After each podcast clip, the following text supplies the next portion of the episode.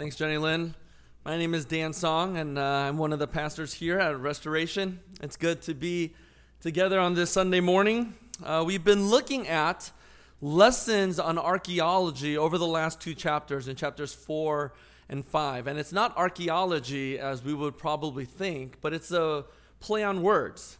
As some of you already have, if you've been following or tracking with us over the last two weeks, it's about the lessons or study of the Ark of the Covenant that represents who God is, right? If you remember, the Ark was this wooden box covered in gold. And on top of the Ark uh, was this these two cherubim, these angels with their wings spread out. And in between there, on top of the ark, was the special presence of God. And so, more than like anything, this represented God's presence for the people of God so that they might know He is present. You know, if you if you if you're here for the first time and this is maybe uh, you're checking us out, we've been looking over the last two weeks, and just to summarize where we are today, basically what happened was the people of God went to war against the Philistines, their arch nemesis. And what happens is they lose in the first battle, and so they think if they brought this ark, God's presence, to the battlefield, that God would have to deliver them with a win. But God disappoints them. God will not be treated like a lucky rabbit's foot. He will not be manipulated. And He would rather disappoint them than to see them actually win. Why? So that He can have an authentic relationship. And we saw that in chapter 4. We saw how God disappoints them and they get slaughtered. But not only do they get slaughtered, but the Ark of the Covenant is taken captive. And the Philistines now have God, Yahweh, Israel's God, with them.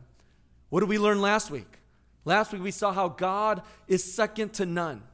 And as God is in the land of Philistia, what happens? God doesn't need his Israelites, but that God is self sufficient. He is second to none. And what does he do? He destroys their God, the Philistine God, Dagon. He cuts off his head, he cuts off his arms or his hands. And not only does he conquer their God, but he also punishes the Philistines and brings judgment on them. How? Through tumors maybe hemorrhoids, maybe the bubonic plague. We don't know what it was, but they are afflicted.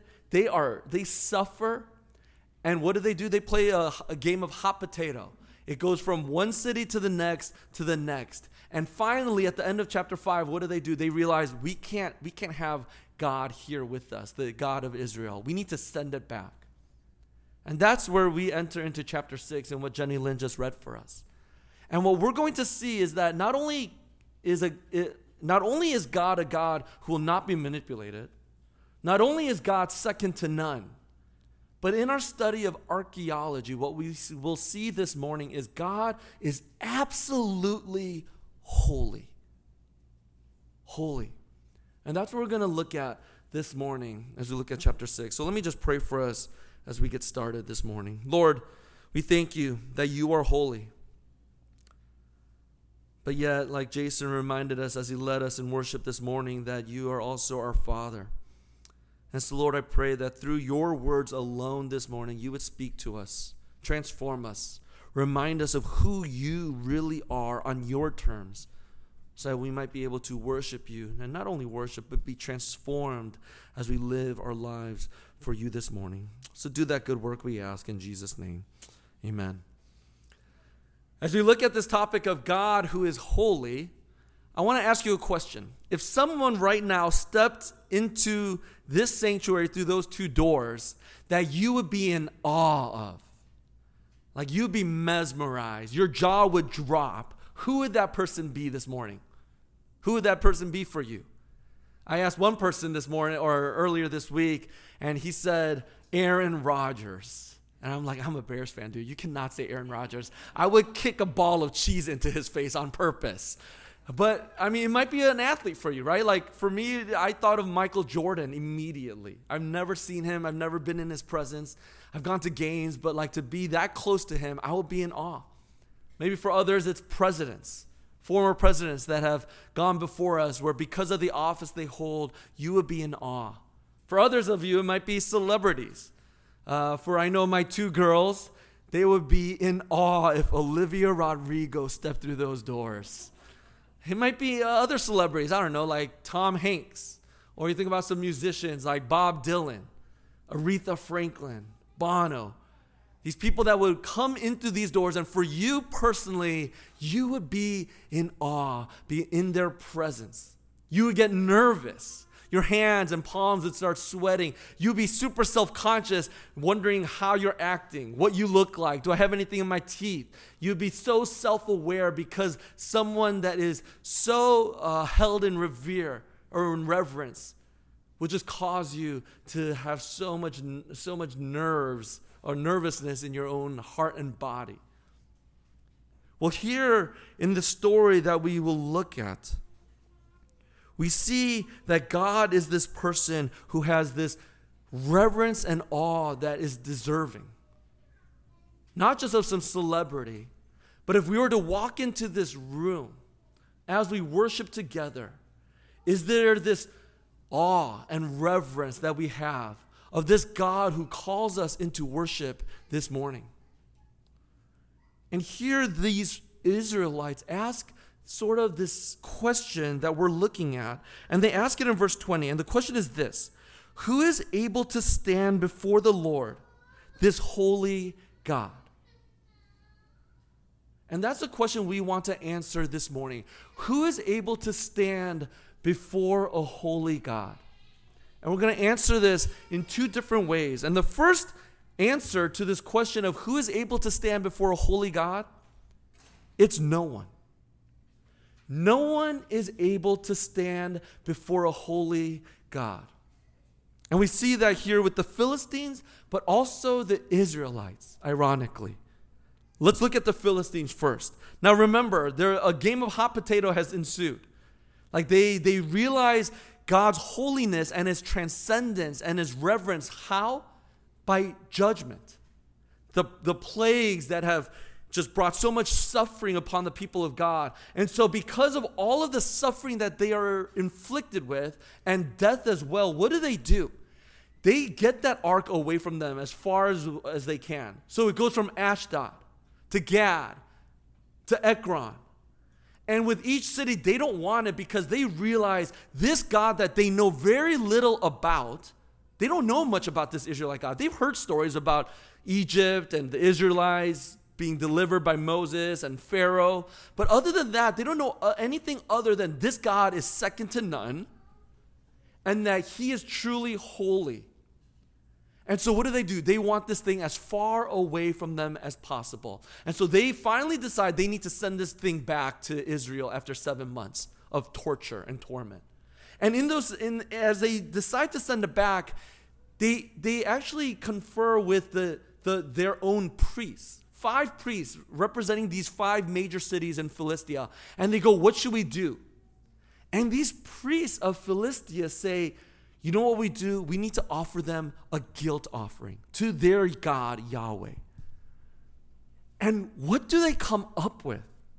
It should actually make you laugh and giggle because here's what they decide. They say, Our guilt offering is going to be five golden tumors or maybe five golden hemorrhoids. I mean, these things that are absolutely nasty and disgusting.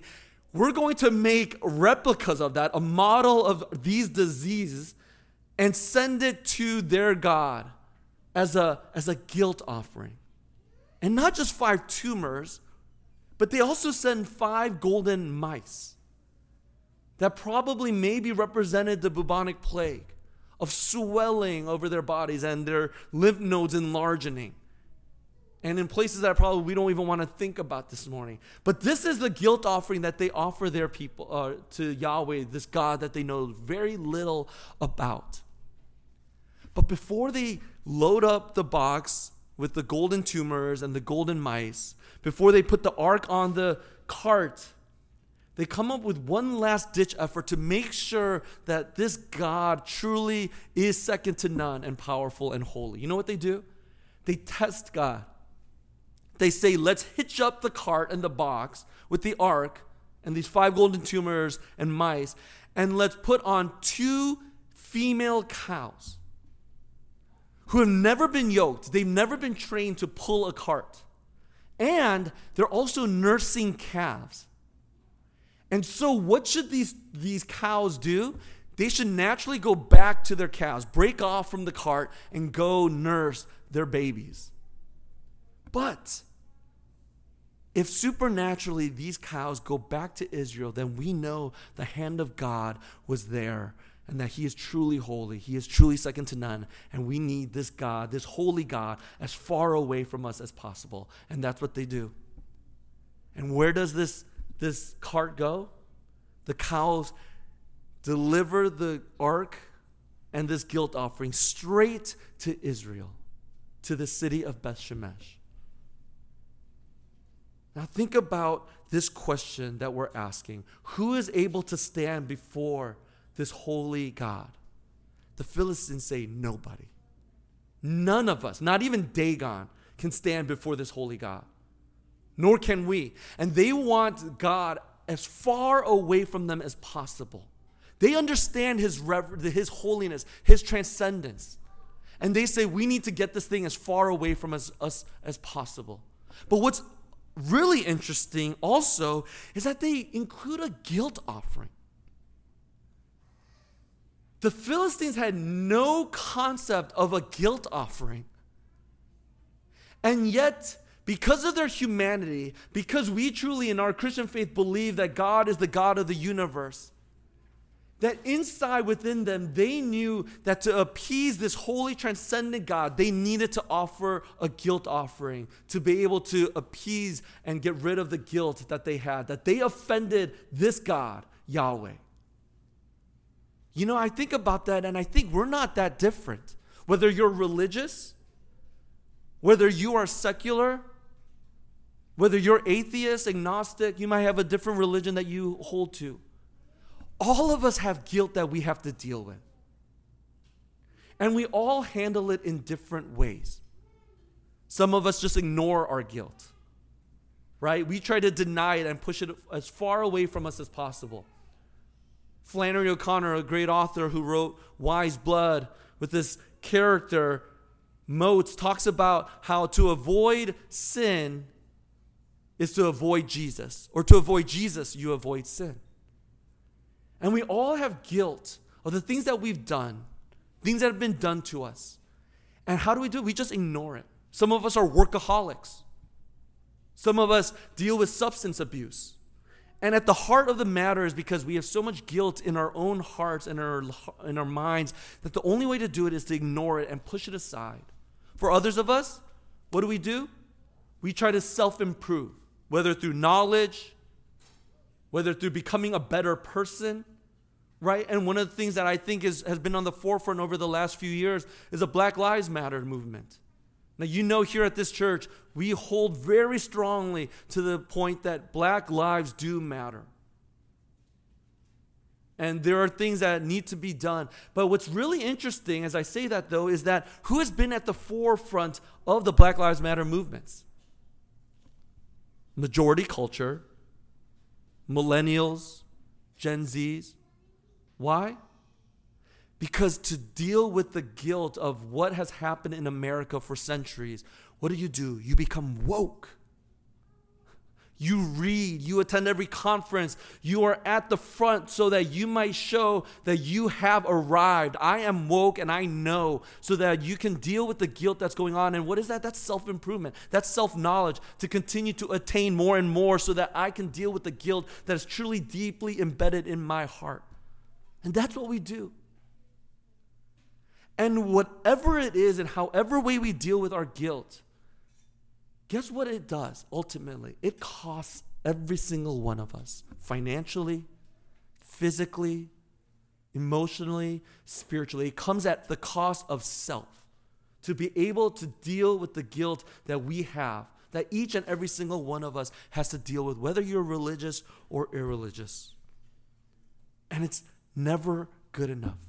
These Philistines, it was not sufficient, their guilt offering. And so, what we see here is that in this question of who is able to stand before holy God, the Philistines recognize we can't. This God is truly transcendent, He is other.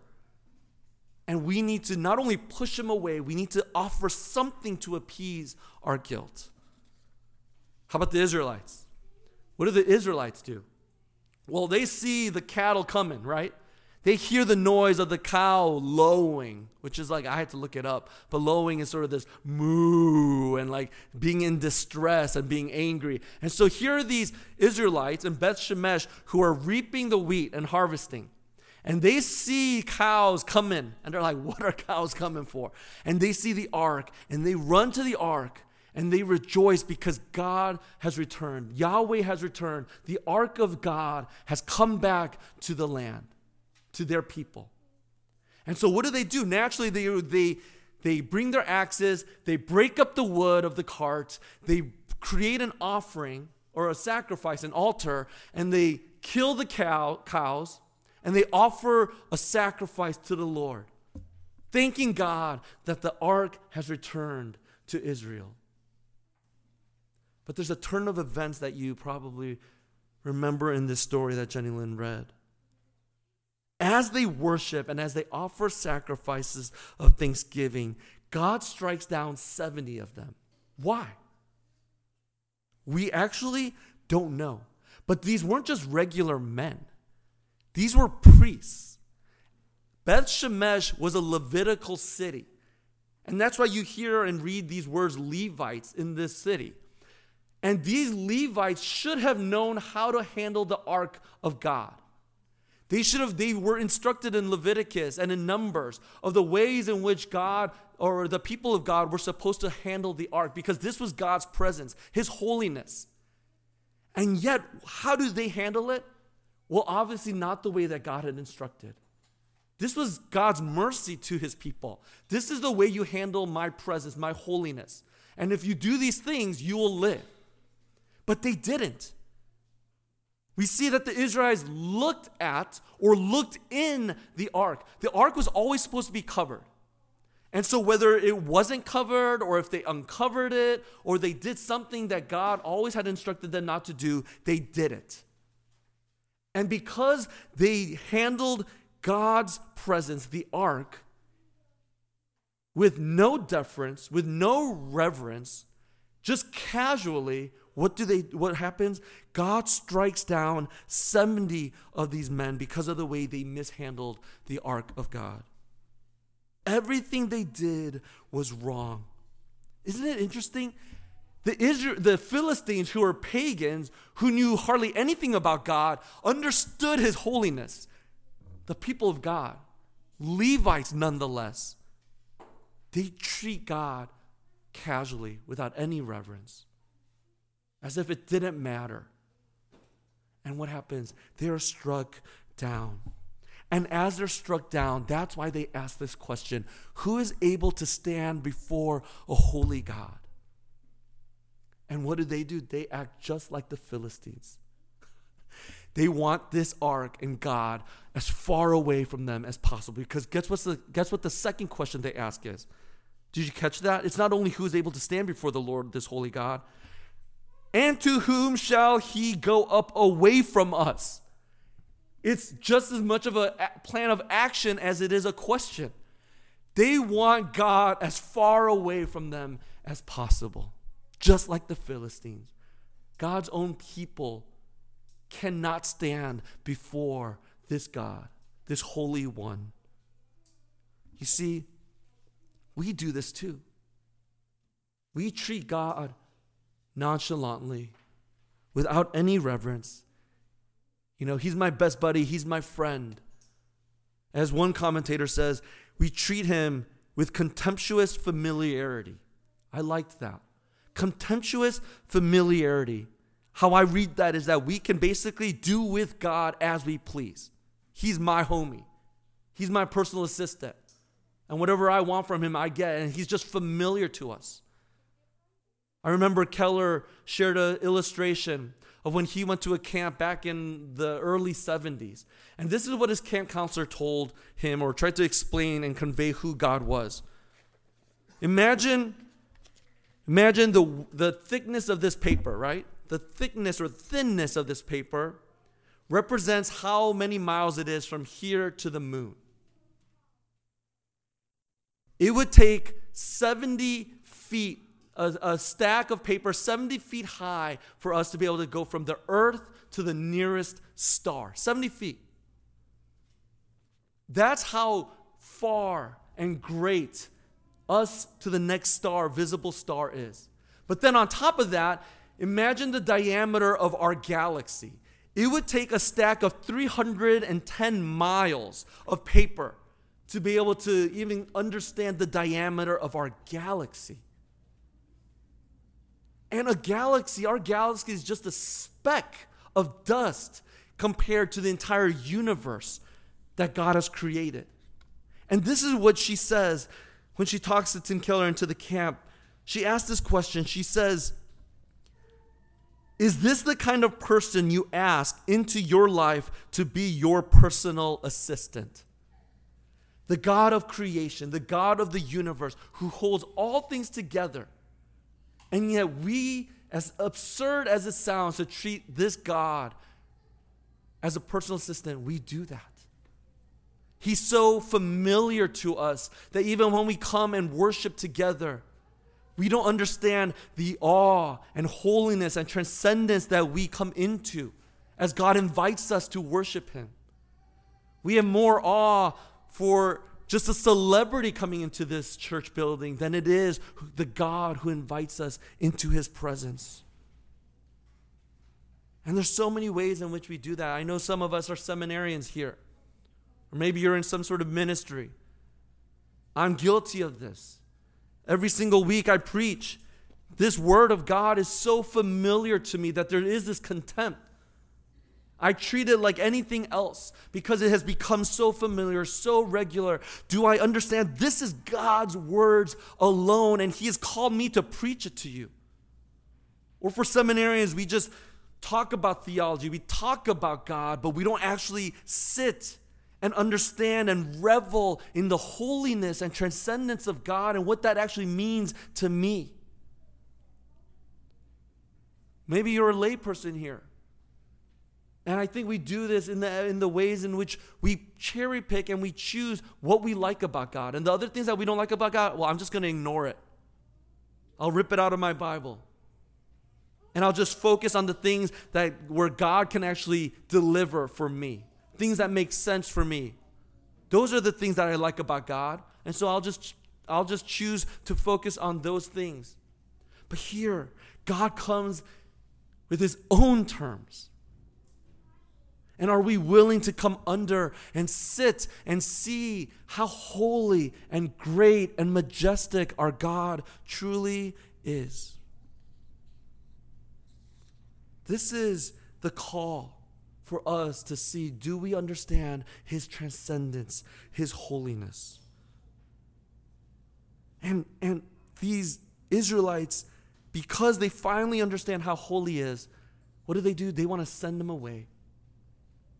They want to send them away just like the Philistines. Instead of asking the first question, who can stand before a holy God? And sitting there and self examining. What do they do? They immediately say, Well, I can't, I can't stand before holy God. We need this thing as far away from us as possible. You see, what would it look like for us to examine our own hearts, to search our own hearts, and ask the question what does it look like to come before a holy God rather than just push him away like the Israelites did, like the Philistines did? Well, here's your answer. The second, not only is it nobody, but secondly, here's the hope. There is one. There is one who can stand before a holy God. And we actually get hints of that with the question that they ask. Isn't it interesting? They say, Who? Who is able to stand before the Lord, the holy God? And it hints at a person. And that person is the Sunday school answer this morning, brothers and sisters and children. It is Jesus. Jesus is the only one who can stand before the holy God. And that's actually really good news for us. Do you know why? Because what I didn't tell you about the Ark of the Covenant was that it was placed in the Holy of Holies, in the most inner part of the tabernacle. And no one could enter into the Holy of Holies except for one, the high priest. But not any time. once a year on the Day of Atonement. And it came with many terms and many conditions, but it was God's mercy. When you entered into that place, it was literally God's presence. And so when you entered, you needed to be as clean and pure. And there was all these things and rituals that the high priest had to do once a year to go into God's presence. No one could do it except for him. And here it points to Christ. Christ is the only one who is able to stand before the holy God. And not only is he able to stand and become the high priest, what he does is he sheds his blood for us so that for those who place their faith in Christ, his body broken as we come to the table, his blood shed, he invites us because of our because of our faith in him.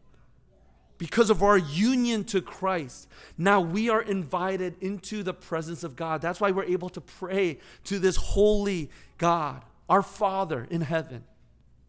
That's why when we come to church on Sunday mornings, we're able to actually worship and respond to this holy, transcendent God who invites us to worship, not because of anything we do, not because of the terms and conditions we meet. We don't meet any of the terms and conditions that God places on his people to be able to stand before holy God but it's because of Jesus who actually met those terms and conditions himself. He took on the gift. Like we're saying, he paid for it all so that we can actually come into the presence of God. And not only is it God, Jesus alone, who can stand, but we now can say everyone who has placed their faith in Christ can stand before this holy God and live and not only live, but experience the love of God because of Jesus, his son, who bled and died and suffered and met all the terms and conditions that the Father had so that we might be able to experience the lavish love and presence of God where we don't have to send him away. He draws near. It's not just a transcendent versus immanent, it's not just a holy versus a near God, but we get it all because of Jesus. That is the good news of the gospel. We actually get a glimpse of that as I close with a story in the gospel. You see, Jesus takes his three beloved friends up to the mountain. And up on the mountain, Jesus transfigures. And Jesus is described as his face looking like the sun, bright as the sun, and his clothes white as light. And can you imagine the disciples staring at Jesus, all of a sudden transfigured into this holy presence? And not only that, then as Jesus is transfigured, this bright cloud comes into the uh, above Jesus. And this bright cloud says this. He says, where is it? This is my beloved Son with whom I am well pleased. Listen to him. And you know what happens to the disciples? They fall flat on their face. And the, the way Matthew 17 describes it, they were terrified. That is holiness. When you see Jesus in all of his majesty and holiness and his transcendence, you are terrified. You are afraid. But guess what Jesus does? He comes to his three best friends and he touches them. And he says, Rise and have no fear. And when they lifted up their eyes, they saw no one but Jesus only. You see, this is the good news. A holy God who we should be terrified of invites us into his presence, and we could draw near because of Jesus' work for us. So, what does that mean? It means spend time self examining your heart, search your heart, and come to grips with a God who isn't just our Father, but He is holy. And because of His Son, we can fellowship with Him all the days of our lives so that we might experience true forgiveness, true healing and a true relationship where we don't have to try to conjure up any sort of guilt offerings like the Philistines. Come to Him, our holy God who loves us and draws near to us. Let's pray. Our Heavenly Father, we come before you and we thank you for your Son, who didn't demand us to meet all the terms and conditions. We fail every single day. But Lord, your Son met every single term and condition for us. So, Lord, help us to be like the disciples to look up and see Jesus, the one who is holy and transcendent, but also the one who touches us and says, Have no fear. So every single day we might be reminded of your closeness, of your intimacy with us. Do that now, even as we come to the table. Strengthen us. Give us the grace. Help us to be freed of the guilt that rides us every single day so that we might know and look to Jesus and thank you for all that you have done for us. So that as we eat and drink together, Lord, we might be able to draw near to you and see you for who you are on your terms. Do that now, we ask in Jesus' name. Amen.